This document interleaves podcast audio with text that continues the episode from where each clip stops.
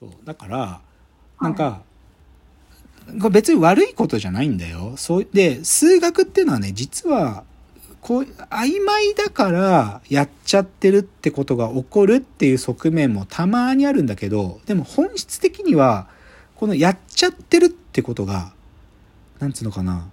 めちゃくちゃ厳密に定義した数学の中でも起きることはあるわけ。けど、やっちゃってるよなって重はゆさを残してるとき、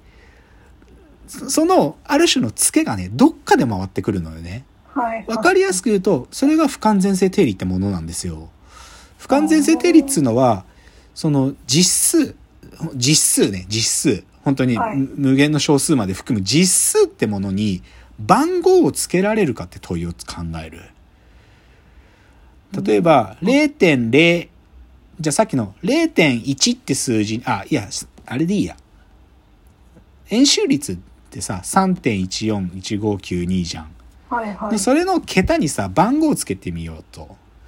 うんその3だから3の1ってで3.1を2番3.14を3番3.141を4番つって番号をつけていくとした時にはい。本当に全部番号をつけられるっていう問いがあるんだけど。つけられると思う？つけられそうな感じするよね。でもこれ、はい。さっきの0.99の点々点のとこを10倍するっていう話に近いじゃない？なんかさ、無限の小数桁のところに、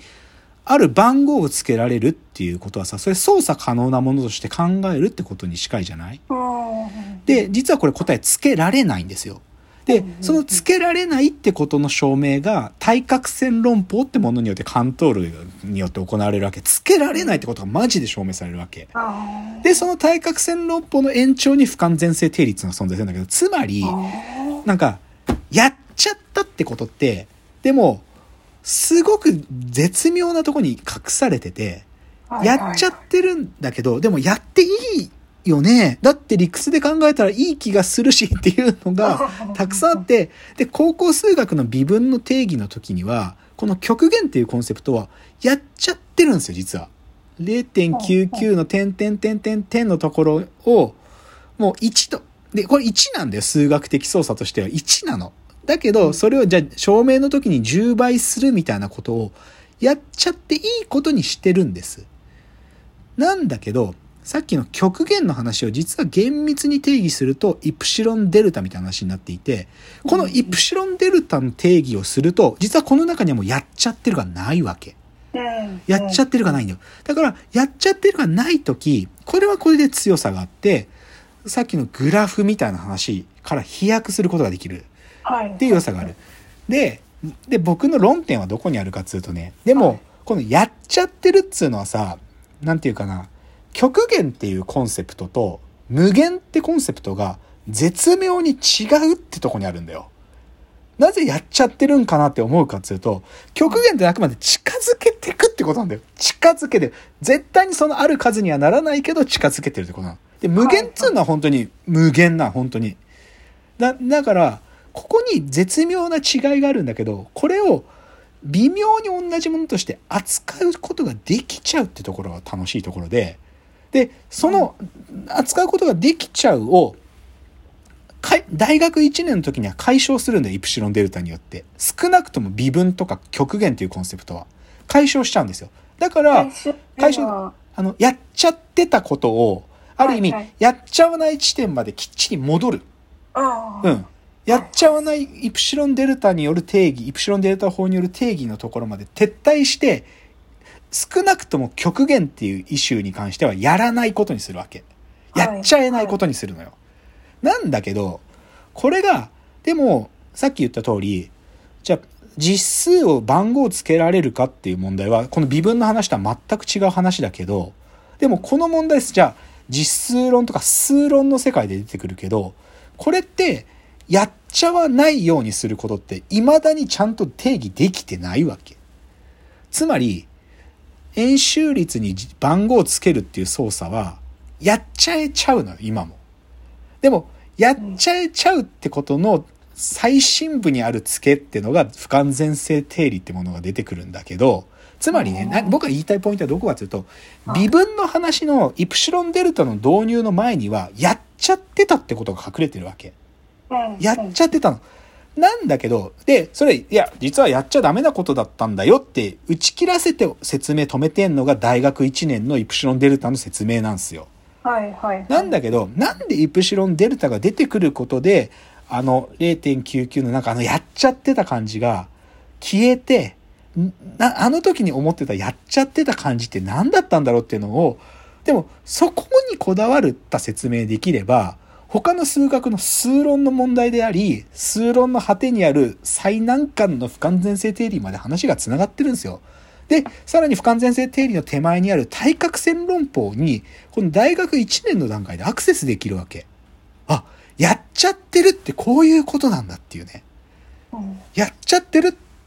あ、やっちゃいけないシチュエーションってこうやって現れるんだっていう、そこに触れるのね。はいはいはい。っていうことがなんか言いたいんだよ。でも今の喋っ、なんか絶妙に僕最後まで喋ってみてて、はい本当はこのやっちゃってるっていう結論っていうのをなんか、聞いて今日思ってなかったんです喋り出す前までは。で、も、なんか喋ってて、あ、そういうことを俺は言いたかったんだっていうのが喋ってて分かった。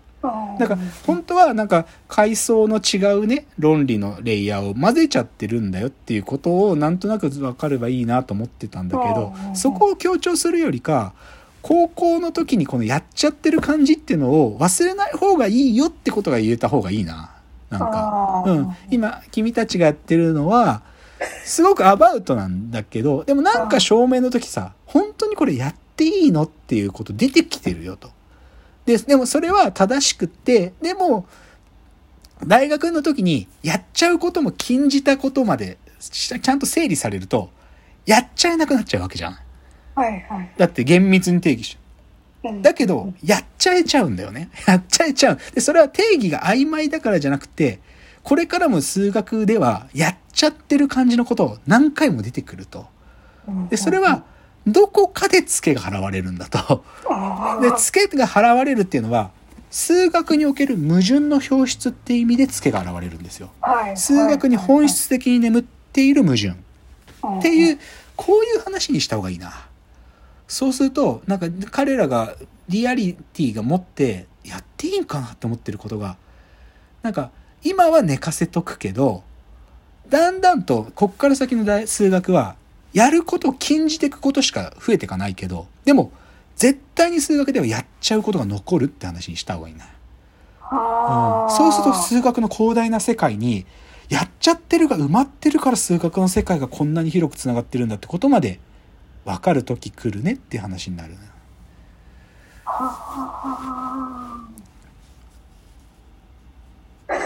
どうです？分かった感じある？ー私高校生の時その話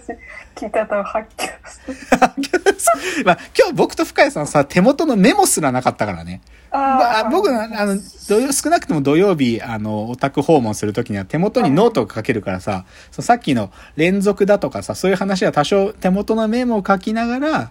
やれるから、うん。それは大丈夫だ。もうちょっと議論が補足されると思うけど。なんかでもその最初曲なんていうか数学の教科書の中でのうん極限とか微分とかうんどうやって話をしてるかと思ったら、うん。なんかその数学のうん。なんか世界そう、世界。の中でもなんかこれを一歩定義したらなんか抜け出てくものがあってまそうたこれを捕まえたらやっぱり取りこぼすところがあってうんみたいなうん。うん話につながっていくのは面白い。ああ、そう、そうそうそう、そうそう、そのイメージう、んそのイメージう、んそのイメージ。で、だから、だから僕の教育、少なくとも微分教育に関するアンチテーゼは、はい。その、やっちゃって、自分たちは曖昧なこと言ってるっていう自覚で高校数学は止めてる。で、でそれは大学1年生になったら曖昧なことが消えますよっていう、なんかある種の、この方針があるんだけど、でも、はい曖昧な時にやっちゃってたことっつうのは、別に微分の世界で定義が曖昧だから起きてるわけじゃないよってことに言いたいわけ、僕はね。で、やっちゃってる感っていうのはね、もう常に数学はあるんだ。絶対に、あれこれやっちゃっていいんかなでも考えててもやっていい感じになってるからやるしかないよなっていうのがあるのよ。で、この感じを失わせる今の微分教育はね、イプシロンデルタが出てきた時点で厳密だってもう言ってるから。だから極限の問題、連続の問題が全て厳密に解けた。なのでやっちゃってる感が失われた。てか、やっちゃってることは間違いだったんだっていう話に着地していくんだけど、はい。でも、やっちゃってんね他の分野でも。この、微分の時とか極限で高校で習った時にやった、やっちゃってるがね。この失わせる教育が僕は間違ってる説明だと思ってるのね。はっきり言ってね。うまくねえんだっつってのはここにあるんだけど。うんどうかなちょっと受験生っていうかね、受験数学やってる人にこういうこと言う。でもな、これ重要なんだよな、やっぱり。うんグラフじゃなくて論理で解ける問題に迫れるっていうチャンスだからね。はい、はい、はい。まあ、っていうことでちょっとやろうと思ってるんですと。ちょっと、おまけの1チャプターつけないと収まりきらんかったな。もうちょっと simplify する予定だったんだけどな。まあいいわ、ちょっとやってきてまた皆さんにご報告しますよ。高校生たちのリアクションはどうだったかということをね、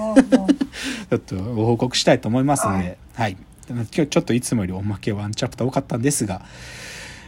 わからんか、わ今日の話わからんなと思った人は数学ガールの不完全性定理を読めば、ぼでも僕がやっちゃっって話は書いてないんだけどね。